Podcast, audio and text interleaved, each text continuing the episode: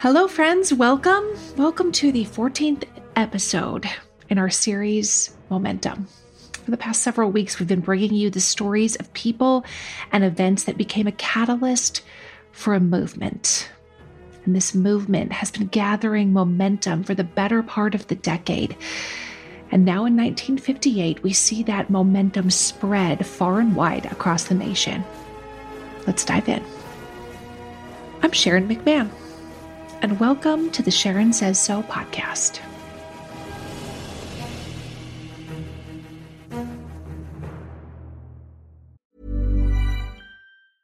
Hey, it's Paige DeSorbo from Giggly Squad. High quality fashion without the price tag? Say hello to Quince. I'm snagging high end essentials like cozy cashmere sweaters, sleek leather jackets, fine jewelry, and so much more. With Quince being 50 to 80% less than similar brands and they partner with factories that prioritize safe ethical and responsible manufacturing. I love that. Luxury quality within reach. Go to quince.com slash style to get free shipping and 365 day returns on your next order. quince.com slash style. Hey i'm ryan reynolds. At mint mobile we like to do the opposite of what big wireless does. They charge you a lot we charge you a little. So naturally, when they announced they'd be raising their prices due to inflation, we decided to deflate our prices due to not hating you. That's right. We're cutting the price of Mint Unlimited from $30 a month to just $15 a month. Give it a try at mintmobile.com slash switch. $45 upfront for three months plus taxes and fees. Promo for new customers for limited time. Unlimited more than 40 gigabytes per month. Slows. Full terms at mintmobile.com. Quality sleep is essential. That's why the Sleep Number smart bed is designed for your ever-evolving sleep needs. Need a bed that's firmer or softer on either side? Helps you sleep at a comfortable temperature? Sleep Number smart beds let you individualize your comfort so you sleep better together. JD Power ranks Sleep Number number 1 in customer satisfaction with mattresses purchased in-store. And now, save 50% on the Sleep Number limited edition smart bed for a limited time. For JD Power 2023 award information, visit jdpower.com/awards. Only at a Sleep Number store or sleepnumber.com.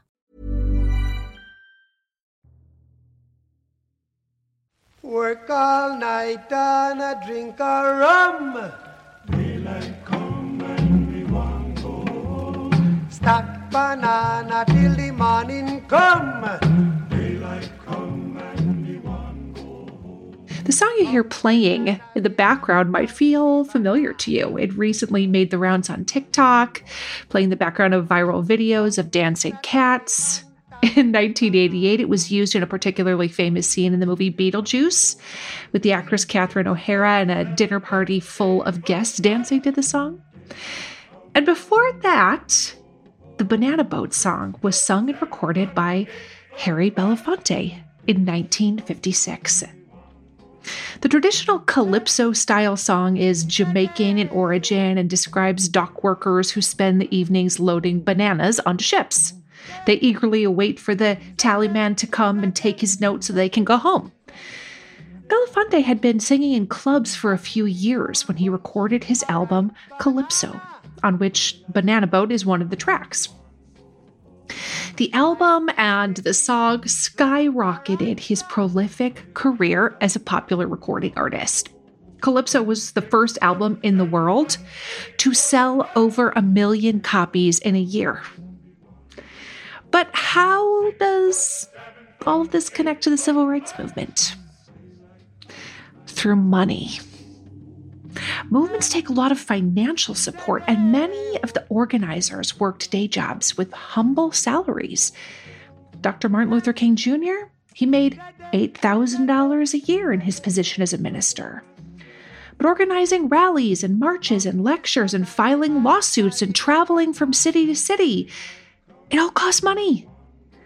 There were many patrons of the civil rights movement, a number of financial supporters and foundations that funneled money into litigation, leadership programs, overhead costs, etc. But Harry Belafonte was one of the most effective and probably the most famous benefactor who helped financially support the cause. Harry Belafonte was born in Harlem in 1927 to Jamaican immigrant parents. For a number of years when he was a schoolboy, Harry lived with his grandmother in Jamaica, returning to New York when he was in high school. He graduated from high school in New York. And he joined the Navy and served during World War II, after which he found a job as a janitor's assistant. In one of the buildings where he worked, a tenant gave him theater tickets as a tip. Harry fell in love with the entertainment at the American Negro Theater and he befriended another struggling actor his own age. Maybe you've heard of him. His name is Sidney Poitier. By the end of the 1940s, both men were taking acting classes at the dramatic workshop of the New School. They were working alongside the likes of Marlon Brando and Bea Arthur. Bea Arthur was on the Golden Girls, in case you didn't know that. Belafonte used the GI Bill to pay for these classes, but it wasn't enough. He began utilizing his entertainment talents outside of the theater, but not off the stage to make money. He sang in Harlem nightclubs, his smooth baritone bringing in the crowds. In fact, during his first appearance, his backup band was the Charlie Parker Band with Charlie Parker on saxophone, Max Roach on the drums, and Miles Davis playing trumpet. Those are some jazz legends, if you're not familiar with them. Sidney Poitier and Harry Belafonte, by the way, remained lifelong friends. Poitier died this past January of 2022 at 94. And Belafonte said of him, for over 80 years, Sidney and I laughed, cried, and made as much mischief as we could. He was truly my brother and partner in trying to make this world a little better. He certainly made mine a whole lot better. Belafonte was a natural entertainer. He won his first Tony Award in 1954 at age 27, and he started making a name for himself outside of New York. He started performing with people in the Rat Pack, like Sammy Davis Jr. in Las Vegas. He was young and handsome and had this sort of charm and confidence that made him one of the few black performers that found crossover success with white audiences. And so, as his musical career grew, Belafonte found a mentor and friend in Paul Robeson, one of the most successful Black entertainers of the early 20th century. Robeson, if you remember, helped write and organize the We Charge Genocide petition that was delivered to the United Nations. Belafonte knew a friendship with Robeson would lead to scrutiny and blacklisting by the FBI. But he also knew he was ready to make sacrifices to help support civil rights causes. Between the years of 1954 and 1960, Harry Belafonte, reaching the peak of his fame, refused to perform in the American South where schools were defying the Brown versus Board of Education decision, and black school children were still not welcome in white schools.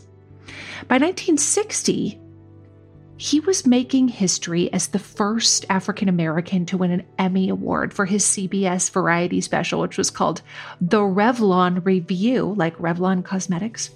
The Revlon Revue, Tonight with Belafonte. Behind the scenes, however, he was humbly supporting the King family in whatever way he could.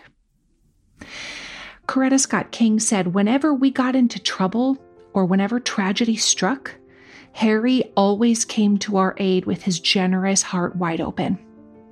Belafonte paid for babysitters and housekeepers that allowed the Kings to work late nights and travel. Harry Belafonte had met the King family in the late 1950s. He had appeared with Coretta Scott King and Duke Ellington at the Salute to Montgomery, which was a December 1956 fundraising event in New York. And a few months later, while he was participating in the prayer pilgrimage for freedom in Washington, D.C., he remarked to a friend, We come down here like this and say our piece, and then it's all over. Reverend Martin Luther King has to go back and face it all over again. In 1958 and 1959, Martin Luther King Jr. served as an honorary chairman of two youth marches for integrated schools. These were large scale demonstrations that took place in Washington, D.C., and they were aimed at expressing support to speed up integration in schools. If you've been listening to this whole series, you know that the American public has this perception that the Supreme Court said school integration needed to happen in 1954 and the entire country jumped and said, okay, we'll get right to it. That is not the case. And you may have heard in our previous episode about Prince Edward County, Virginia, that closed their schools for five years so they didn't have to integrate. The show is sponsored by BetterHelp. We all have stress in our life. Absolutely. It's unavoidable. It's just part of the human experience. But some of us have more than others, and some of us handle it better than others. Some of us really keep it bottled up, and it can start to affect us negatively. I would imagine at some point in your life you can relate to this, right?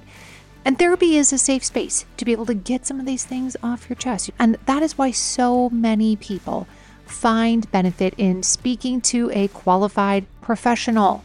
If you're thinking about starting therapy for something like managing your stress, give BetterHelp a try. It's entirely online, it's designed to be convenient, flexible, and suited to your schedule. Just fill out a brief questionnaire to get matched with a licensed therapist, and you can switch therapists at any time for no additional charge. Get it off your chest with BetterHelp. Visit betterhelp.com slash Sharon today to get 10% off your first month. That's betterhelp, H-E-L-P dot com slash Sharon. We have all had embarrassing moments where something didn't smell quite right. And if you have any children or people in your lives who have stinky toes, stinky feet, and those stinky shoes pile up by the door of your house, and then when people come over, they're like, um, your house smells weird. There's a solution for that, and it is not necessarily spraying down your house with disinfectant. It is taking care of the smell at the source by using Lume on places like the people in your house's stinky feet.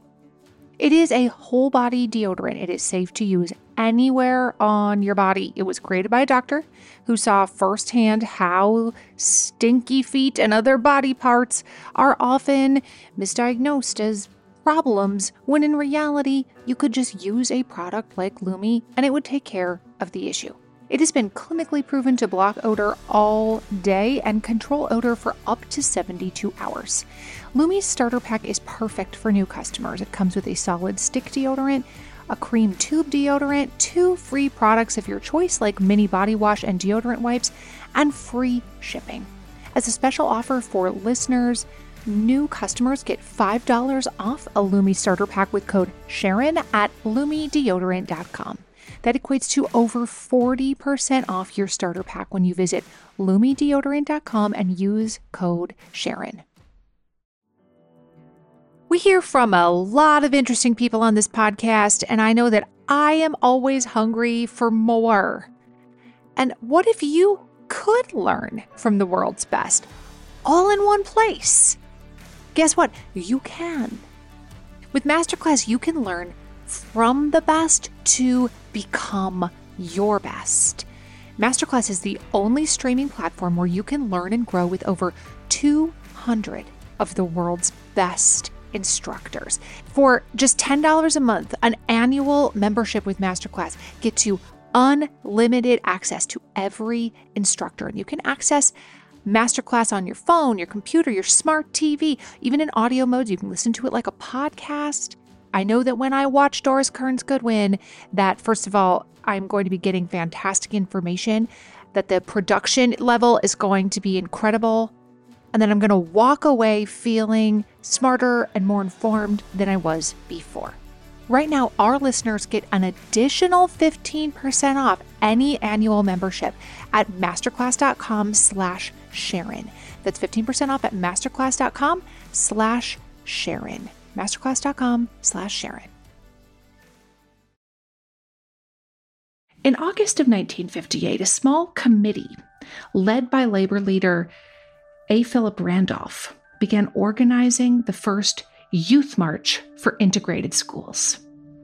Randolph said the purpose of the demonstration was to combine a moral appeal, reveal the support of liberal white people and Negroes together, and generally to give people in the North an opportunity to show their solidarity with Negro children in the South who have become the first line of defense in the struggle for integrated schools. The first line of defense. That really struck me. Children were the first line of defense. The march represented a way for multiple civil rights organizations and activists to work together on a large scale, combining all of their efforts to send a message. In political organizing, we call this a coalition. And this was not just to send a message to their own communities, but to the very heart of the entire nation in Washington, D.C. While there were thousands of participants at both marches, they were planned by a few key chair people Martin Luther King, A. Philip Randolph, Roy Wilkins, Bayard Rustin, Ruth Bunche, Jackie Robinson, and Daisy Bates. On October 25th, 1958, an integrated crowd of around 10,000 participants marched peacefully down Constitution Avenue in Washington, D.C. to the Lincoln Memorial. It's a photo taken from this march that is the image of our Momentum series. Children marching alongside adults and white Americans marching alongside black Americans. Many who marched were young high school students, teenagers. Once the march reached the Lincoln Memorial, two things happened. Coretta Scott King opened up an afternoon of speeches on behalf of her husband, who was recovering from being stabbed while in New York. I told you that story in a previous episode. And Harry Belafonte led a small integrated group of students to the White House to meet President Eisenhower. Although Martin Luther King could not attend the march as he originally planned. He sent enthusiastic support, and Coretta read his words to the crowd. He said, There is a unique element in this demonstration. It is a young people's march. You are proving that the youth of America is freeing itself of the prejudices of an older and darker time in our history keep marching and show the pessimists and the weak of spirit that they are wrong. Keep marching and don't let them silence you. Keep marching and resist injustice with the firm, nonviolent spirit you demonstrated today. I love that so much. And in many ways, that is the work of each new generation to free itself of the prejudices of an older and darker time in our history. Belafonte and his delegate of students didn't fare so well when they got to the White House. They were told they couldn't meet with President Eisenhower or any of his assistants. After staging a half hour picket, the students left a list of demands to be given to the president. Following the success of this first march, they began planning for a second one the following spring, working tirelessly to make sure the second march was just as successful and effective as the first, was a woman named the First Lady of Little Rock. Daisy Bates, like so many other civil rights leaders, had made activism her life's work. When Daisy was a toddler, her mother, Millie Riley, was raped and murdered by three white men in their small community in Arkansas, and Daisy was sent to live with family friends. She never saw her father again. Millie's murderers were never found or even charged, and the police didn't really even investigate the crime. When she was told the truth of her mother's death as a young girl, she was consumed by thoughts of vengeance. She later remembered in her autobiography My life now had a secret goal to find the men who had done this horrible thing to my mother. Her adoptive father, Orley, who she loved very much, gave her advice before he died when she was a teenager. He said to her, Hate can destroy you, Daisy. If you hate, make it count for something. Hate the discrimination that eats away at the soul of every black man and woman. Hate the insults hurled at us. And then try to do something about it, or your hate won't spell a thing. Daisy married a man named Lucius Bates in 1942, and they settled in Little Rock, Arkansas, where they started their own newspaper. Daisy, remembering her calling to make her voice count, got to work. The Arkansas State Press was one of the only black run newspapers solely dedicated to the civil rights movement, and Daisy was both an editor and a contributor. For many years, Daisy served as the president of the Arkansas chapter of the NAACP. She remembers being persecuted during that time, saying, As president, I was singled out for special treatment in quotation marks. Two flaming crosses were burned on our property. The first, a six foot gasoline soaked structure, was stuck in our front lawn just after dusk. At the base of the cross was scrawled, Go back to Africa. KKK. The second cross was placed across the street from our house. It was lit, and the flames began to catch. Fortunately, the fire was discovered by a neighbor, and we extinguished it before any serious damage had been done. In 1954, after the Brown versus the Board of Education ruling, Daisy Bates began gathering black students to enroll at all white schools. And when white schools refused to let black students enroll, she used her space in the Arkansas State Press to publish the names of the schools that did follow the federal mandate. When the national NAACP began focusing on integration in Arkansas schools, they relied on Daisy to plan the strategy.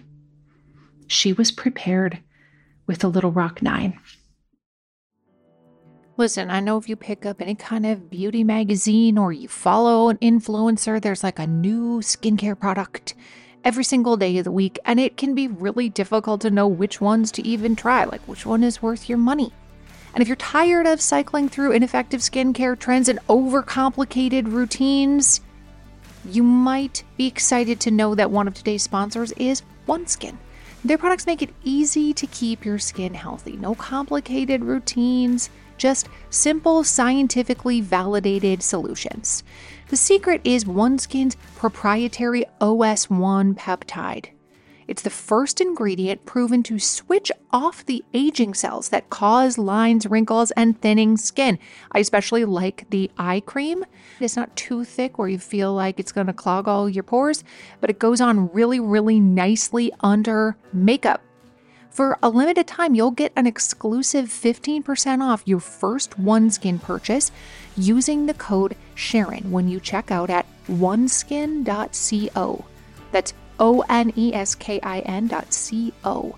Try OneSkin and enjoy younger, healthier skin without all the extra steps. That's oneskin.co, code Sharon.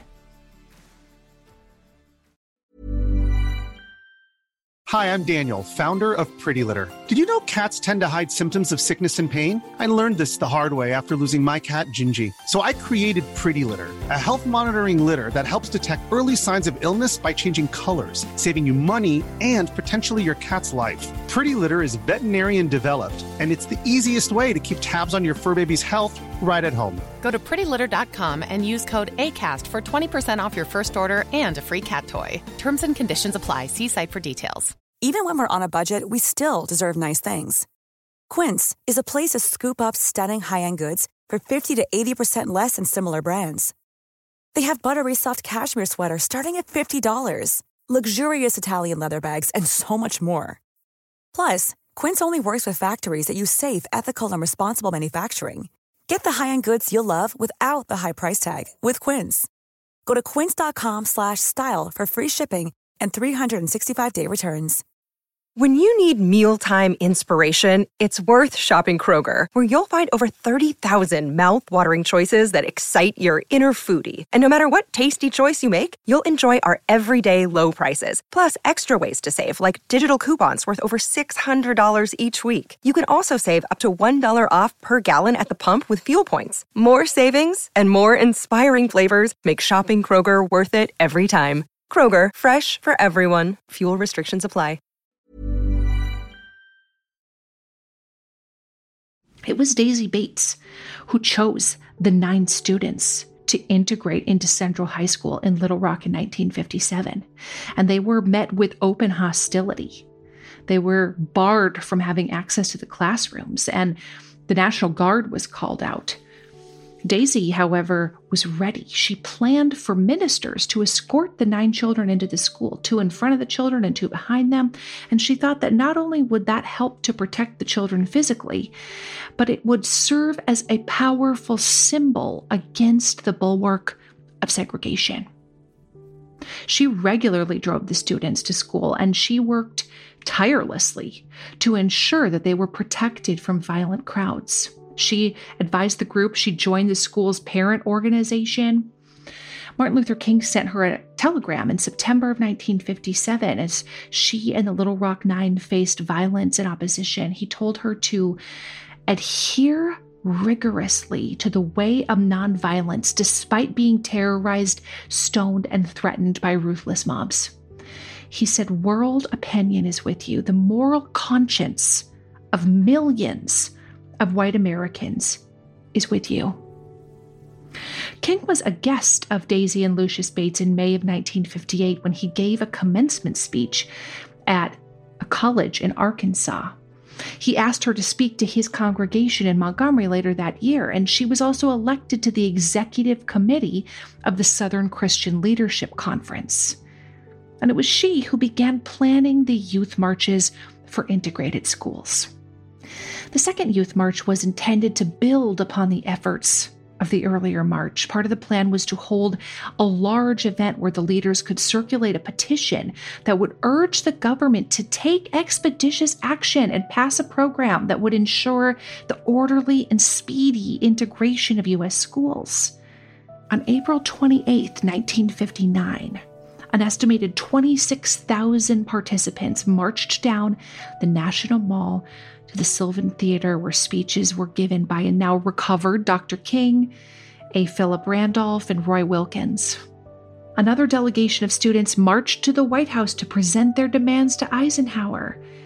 This time they met with his deputy assistant, Gerald Morgan, who told them that the president is just as anxious as you are to see an America where discrimination does not exist and where equality of opportunity is available to all.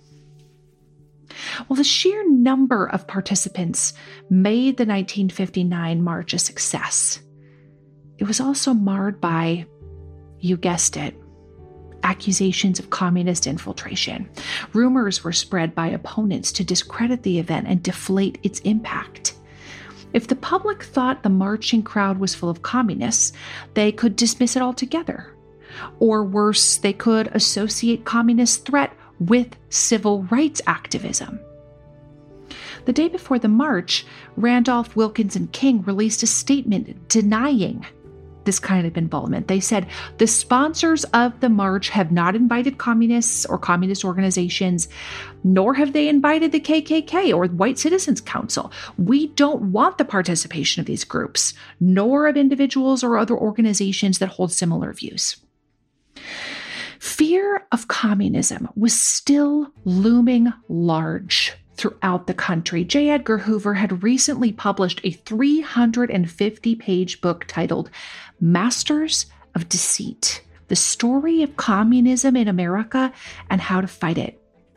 After a brief discussion of the background and general purposes of communism, J. Edgar Hoover devoted most of his writing to the American Communist Party, outlining its organization, goals, and its tactics. He designed the book as a guide for the average American citizen, giving them tactics on how to combat communism. In the book's final chapter, he writes American education, of course, does not make communists. Communist education does. Communism to survive must depend upon a constant program of education because communism needs educated people, even though it distorts the use to which their education is put. Thus, we need to show our young people, particularly those endowed with high intellects, that we in our democracy need what they have to offer. It's easy to see J. Edgar Hoover's underlying message, right? Like any threat to American education as it currently exists must have communist roots. And it's even easier to see how the American public could and did connect the push for integrated schooling with the threat that communism was poised to infiltrate white schools. Undoubtedly, the book affected public opinion during the youth marches. It made people hesitant to join the movement or even believe that its efforts were not rooted in communist persuasion. And no one knew of the power of the movement's public image quite like Bayard Rustin. Rustin's name has come up a few times in our previous episodes as a Quaker pacifist and a close advisor to Dr. King. His relationship with the civil rights movement was long and fruitful, but it was also tainted by his public image. First, as a member of the Communist Party, and after as an out gay man. While a student at City College of New York in the 1930s, Rustin joined the Young Communist League, or the YCL. He was drawn to what he believed was the communist commitment to racial justice. Rustin left the organization a few years later in 1941 when the Communist Party shifted their emphasis away from civil rights activity. But the damage had been done. His time with the YCL was well documented by the FBI, and they kept files on Rustin and his activities well into the 1960s. In 1953, Rustin was arrested in Pasadena, California, after he was discovered having romantic encounters with men. He pled guilty to a charge related to that and served 60 days in jail, and he was registered as a sex offender. With the FBI's file on Rustin expanding, he was forced into resigning his position with an organization called the Fellowship of Reconciliation. And he continued his long career in activism, but he took a quieter role, strategizing and organizing behind the scenes in an effort to not taint the image of the civil rights movement. Many historians agree that for decades, Rustin remained overlooked as a key player in the early fight for integration and civil rights. An editor of his collected letters said early on he wasn't so well known because the civil rights leaders tried to keep him in the shadows. They were fearful of being tainted by the fact that he was gay. It was Rustin who would later help plan the 1963 March on Washington. Side note, a movie about Bayard Rustin is coming out in 2022. One of the most famous people attached to the project is Chris Rock, who is playing Roy Wilkins. Even though the organizers of the youth marches had hoped to spur Congress and the president into action, they failed to pass any additional legislation to speed up school integration. But the events had symbolic power. King reassured the participants, telling them, In your great movement to organize a march for integrated schools, you have awakened on hundreds of campuses throughout the land a new spirit of social inquiry to the benefit of all Americans. And as for Harry Belafonte, he continued to financially support both the King family and the civil rights movement. It was Harry Belafonte who paid Martin Luther King's bail money when he was arrested and put in the Birmingham jail in 1963. He was also the financial benefactor of the 1961 Freedom Rides, and he provided $60,000 to the Student Nonviolent Coordinating Committee, SNCC, the group that organized many of the anti segregation sit ins. And Daisy Bates and Bayard Rustin, they jumped feet first into the 1960s. They planned and executed more successful civil rights events and marches than almost anyone else. Join me next time when we talk about some of the mothers of the movement. Perhaps they are not on your t shirts and posters, but they should be. I think you'll really like this upcoming episode. Thank you for joining me, and I'll see you soon. Thank you so much for listening to the Sharon Says So podcast. I am truly grateful for you. And I'm wondering if you could do me a quick favor. Would you be willing to follow or subscribe to this podcast, or maybe leave me a rating or a review? Or if you're feeling extra generous, would you share this episode on your Instagram stories or with a friend? All of those things help podcasters out so much. This podcast was written and researched by Sharon McMahon and Heather Jackson. It was produced by Heather Jackson edited and mixed by our audio producer, Jenny Snyder, and hosted by me, Sharon McMahon. I'll see you next time.